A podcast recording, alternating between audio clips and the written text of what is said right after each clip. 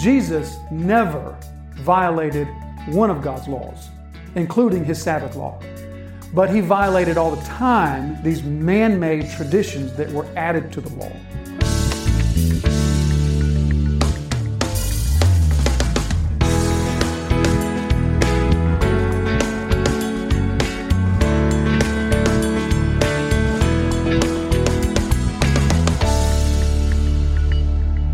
Verse 17, it is a sign forever between me and the people of Israel that in six days the Lord made heaven and earth, and on the seventh day he rested and was refreshed. Now, that word refreshed comes from the word breathe. So we could translate it very literally as God caught his breath.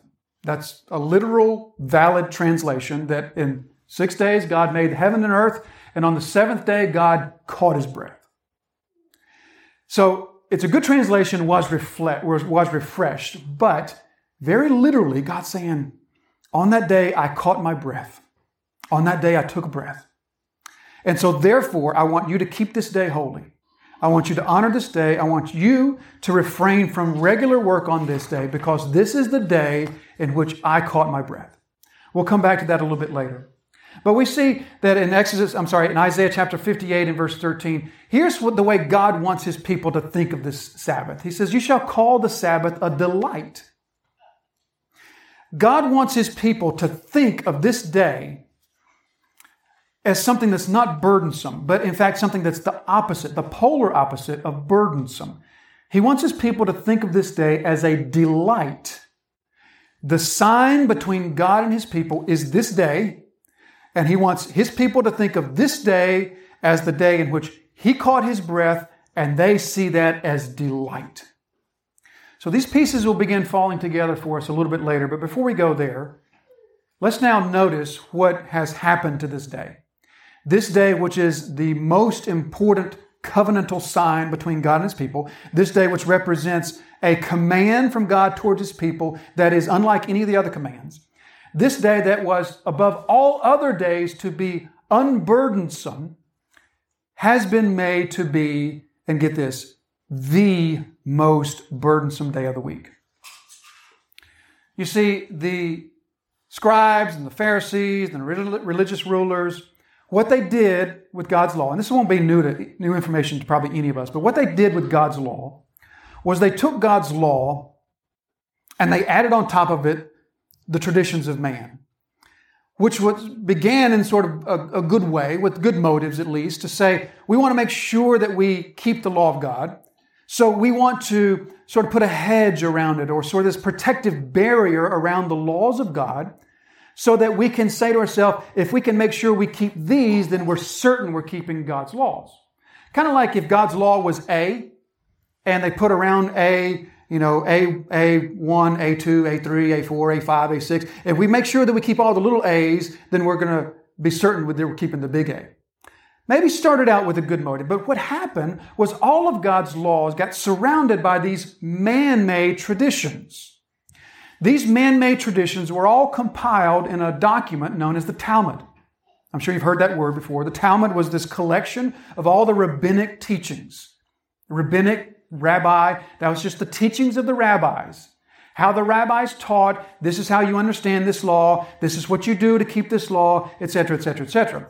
Well, the Talmud contains no less than 24 chapters of laws and regulations involving the Sabbath, far and away more than any other law. So, what happened was it was almost like a bullseye target that the the Pharisees and the scribes zoned in on this commandment and built around this commandment such an unimaginable barrier of manly, man-made commands, not manly, but man-made, commands around the command to honor the Sabbath, that the day was turned into, from a delight, into an extraordinary burden. Because remember, to violate the Sabbath is death. Now we have all these additional regulations also carrying the same penalty. So I'm sure you've heard of many of these before. I'll just give you a few examples just to remind ourselves of the absurdity of what the day had been turned into. So the command, let's not forget the command. This is important. Remember the command. The command is do no ordinary work and honor the Lord. Honor this day, honor the Lord, and do no ordinary work. That's the command. So then, this do no work, what does it mean to do no work? Well, maybe taking a journey is doing work. Well, what's a journey? How far can you go before you take a journey? So then the Pharisees and the scribes, they all thought about this and they said, okay, 1,999 steps. Step number 2,000 is a journey. That's work. If you take step 2,000, you die.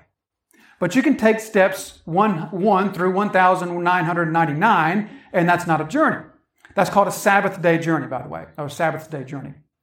So there was this journey of 1,999 steps that you could take. One more would, would be death. Or, for example, uh, even like if you were to take a bath, a bath was pro- prohibited on the Sabbath. You couldn't take a bath because if you took a bath, you might splash some water out on the floor, and that water might clean that little spot of the floor cleaner than the rest of the floor, and that would be work because you cleaned the floor. You see?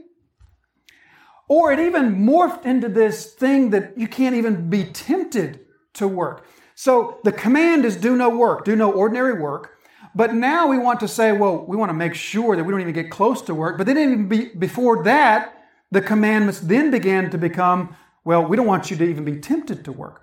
So you could carry no tool that was a tool of your trade. So if you were a scri- scribes couldn't carry a pen because you might be tempted to write something. And if you were a scribe, then writing was work for you. Or if you were a tailor, you couldn't carry a needle because you might see someone with a hole in their garment and you might be tempted to sew it up, and that would be work. If you're a carpenter, you couldn't carry a hammer because you might be tempted to hammer something, and that would be work. So you can't even t- be tempted to work. You can't carry a burden that was heavier than a fig. And if anyone knows anything about figs, if you've ever gotten a fig from the grocery store or from a tree, you know that a fig is something that doesn't weigh a whole lot. You could carry something that weighed up to a fig, but if it was more than a fig, death. Or, for example, you could throw something in the air as long as you caught it with the same hand you threw it. If you threw something in the air and caught it with the other hand, well, that's work and that's worthy of death. Do you see how ridiculous it starts to get? It starts to get quite absurd, doesn't it? Now, as we sort of giggle at that and just the ridiculousness, and we should find that ridiculous, the thing to remind ourselves of that is always where legalism will take you. Rules without the Spirit will always take you into a ridiculous place. And we probably all have examples of this very thing in our life. I remember an example from my grandmother. I love my grandmother. My grandmother was a godly woman, but she lived in a generation. that was, there was some legalistic things going on in my grandmother's generation. And one of those things was this it was well known nobody would dare take into my grandmother's house a deck of playing cards. You didn't do it because you knew that playing cards were not allowed in her house because playing cards were sinful and evil. But I also saw my grandmother enjoy many a game of rook. Why could you play rook and not have a deck of playing cards? Because of the joker. I kid you not. Because the two joker cards are of Satan. They're evil. You ever heard this? Two generations ago, everybody knew this. The joker cards were evil. And so that's why you couldn't have a deck of, you could have a deck of rook cards. You see how Whenever you have rules without the spirit of the rules, and by spirit I mean capital S spirit, you always will end up in an absurd, ridiculous, unsustainable place. Because that's the nature of fallen humans. So these Pharisees, they own this day. This is their day. One day out of seven is theirs. Because they know the rules, they keep the rules, and they are watching everybody like a hawk, especially if you lived in Jerusalem. They're watching everybody like a hawk to see who is maybe violating one of the thousands of rules that nobody could even remember, much less keep.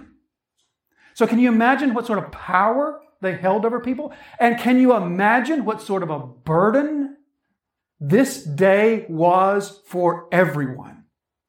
Under fear of death, if you got sideways with a scribe or a Pharisee, it wouldn't be very long before they could find a Sabbath violation that you were guilty of.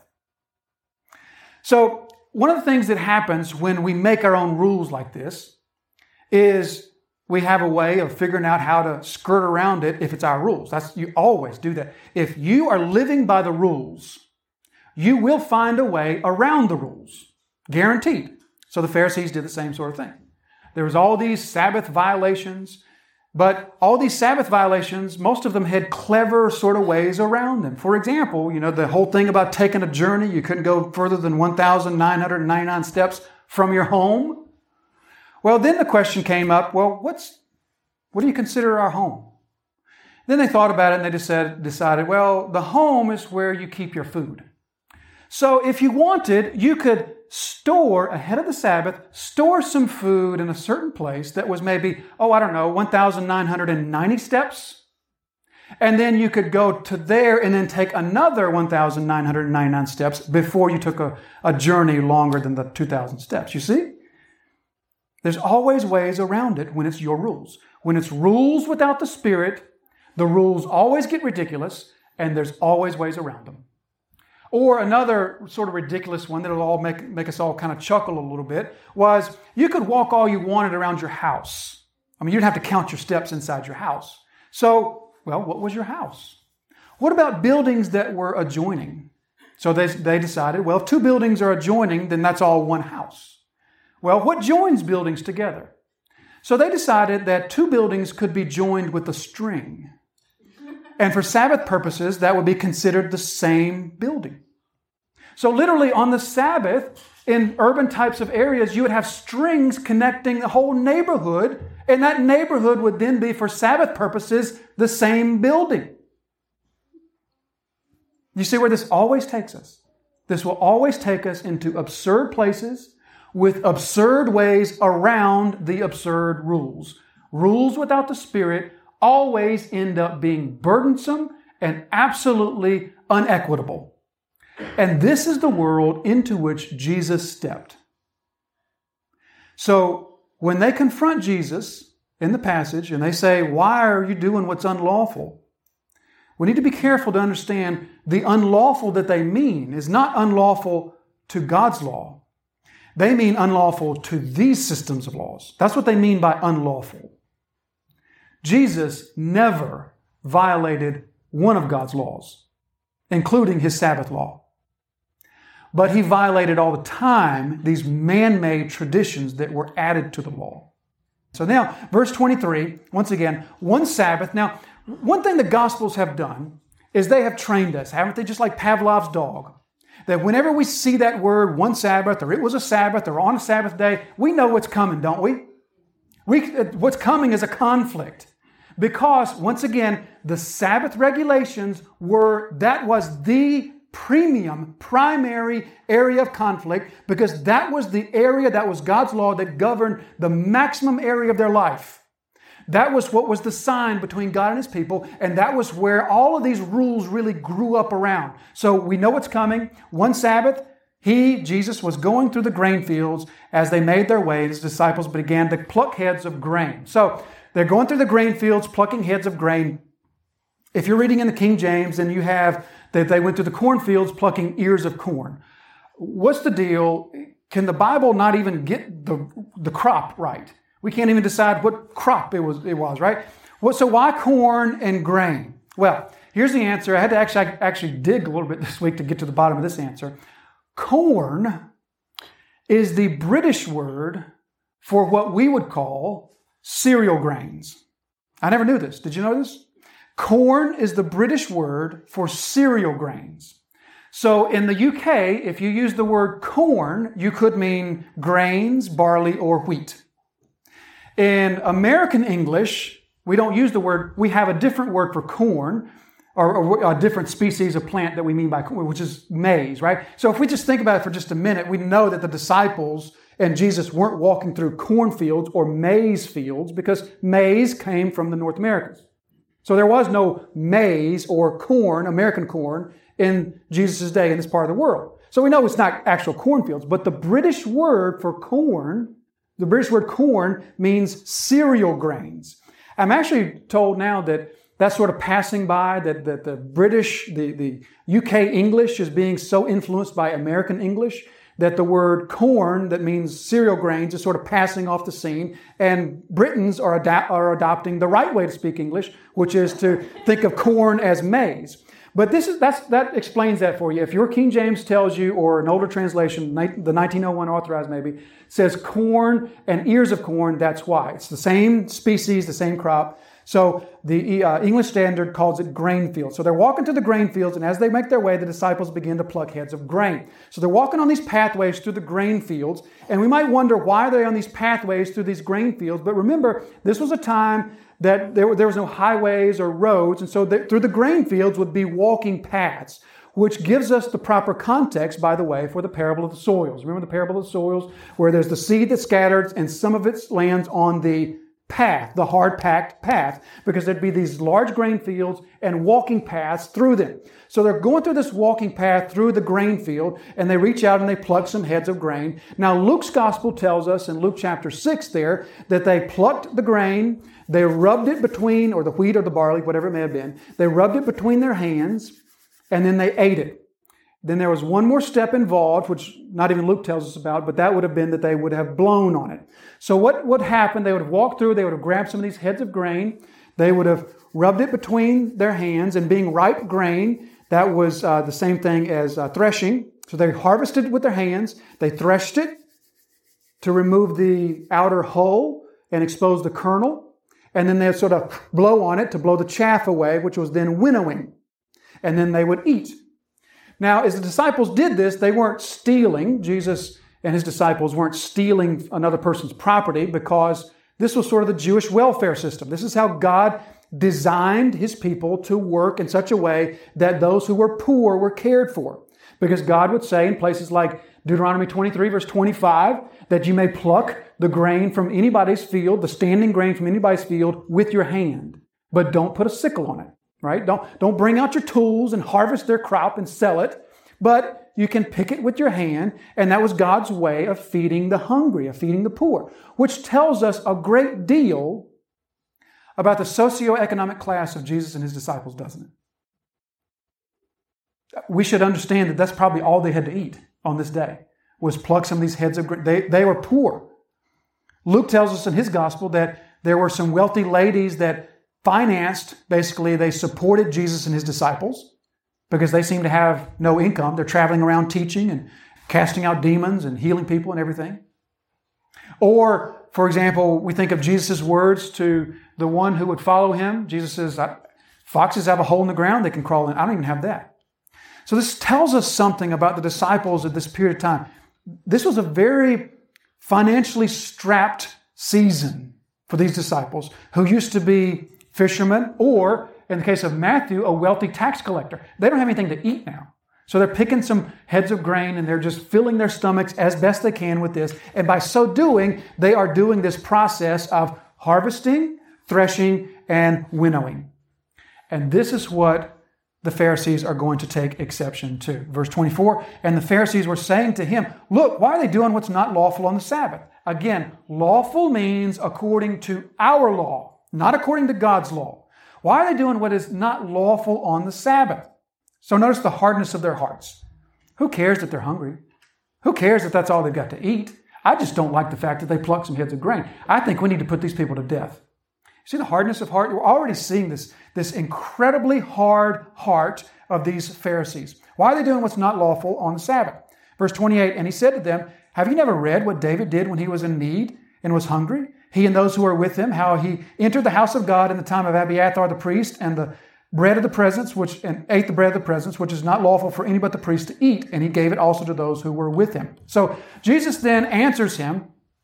You got to love Jesus's, I don't know, snarky sort of response. Have you never read? You expert in the law, you expert in the scriptures. Have you happened to have read the part of scripture that addresses this? So you, you kind of hear that in Jesus' voice here. Have you never read this? And his answer comes from this story from 1 Samuel chapter 23. So, to understand Jesus' reasoning, the answer that he gives, to understand this, we just need, simply need to understand a couple quick, easy things. One was from Leviticus 24, the principle of the, the bread of presence or the showbread. So, what God said in Leviticus 24 was in the tabernacle, there was to be a table that was always present in the tabernacle, and on that table was to be placed 12 loaves of bread called the bread of the presence. And this bread was to be put in two rows of six, and it was to have frankincense on it. And what this bread represented was the 12 tribes, and it represented God's faithfulness, God's providence to his people, God's relationship, his communion with his people. That was the bread of the presence. And the bread of the presence, God said, remains on this table all week long, and on the Sabbath, you replace it with new bread, and the priests eat the old. So God was caring for the needs of the priest at the same time. He was also Uh, maintaining this, this symbol of his covenant relationship with his people, of his providence towards his people. So, this bread of the presence, God said specifically, it's not lawful for anyone to eat that bread but the priests. That's the priest's bread. So, there was this instance in 1 Samuel 23. This is when David is fleeing from the increasingly insane King Saul, who's trying to kill him. And David and his men who are with him are starving. They don't have anything to eat. So we see the parallel already. So they don't have anything to eat. So they go to where the tabernacle is. And the tabernacle at that time was in a place called Nob. So they go to the tabernacle and they go into the tabernacle and they say to the priest, We are starving. Do you have something for us to eat? They answer by saying, The only thing we've got is bread of presence, which is not lawful for you to eat. You know that.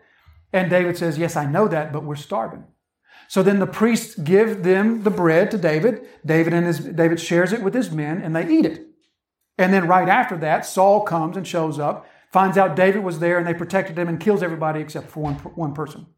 So that's the story that Jesus refers to. And his line of reasoning is this. So the line of reasoning that Jesus uses, we could think of it like something like, how much more? Or, or how much more would this be true? So follow the, the train of thought. Jesus is saying, if David, when he and his men were starving, violated the law of God, the ceremonial law of God, and God did not rebuke him, how much more when one who is greater than David also is in need and he violates not the law of God, but yours?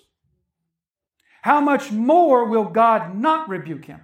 That's Jesus' line of reasoning. And so you see it now. How much more is it true? If David ate the bread of the presence, which God specifically himself said is only for priests, and God had no words of rebuke for him, how much more when I violate one of your silly laws will there be no rebuke from God towards the one who is greater than David? So, this is his line of reasoning that he gives. And the point being that God, plainly from the text, plainly from the text, Jesus is showing that God cares more about human beings than his ceremonial law. That God will set aside his ceremonial law when it means the saving of human lives. That's clearly what Jesus is showing.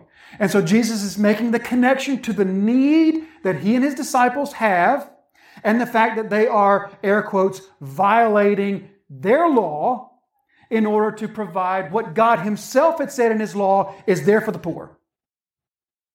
And so we see Jesus' line of, of reasoning there. Have you not read this? Now, verse 27, and He said to them, and this is the key, these two phrases right here, this is the key for the whole section.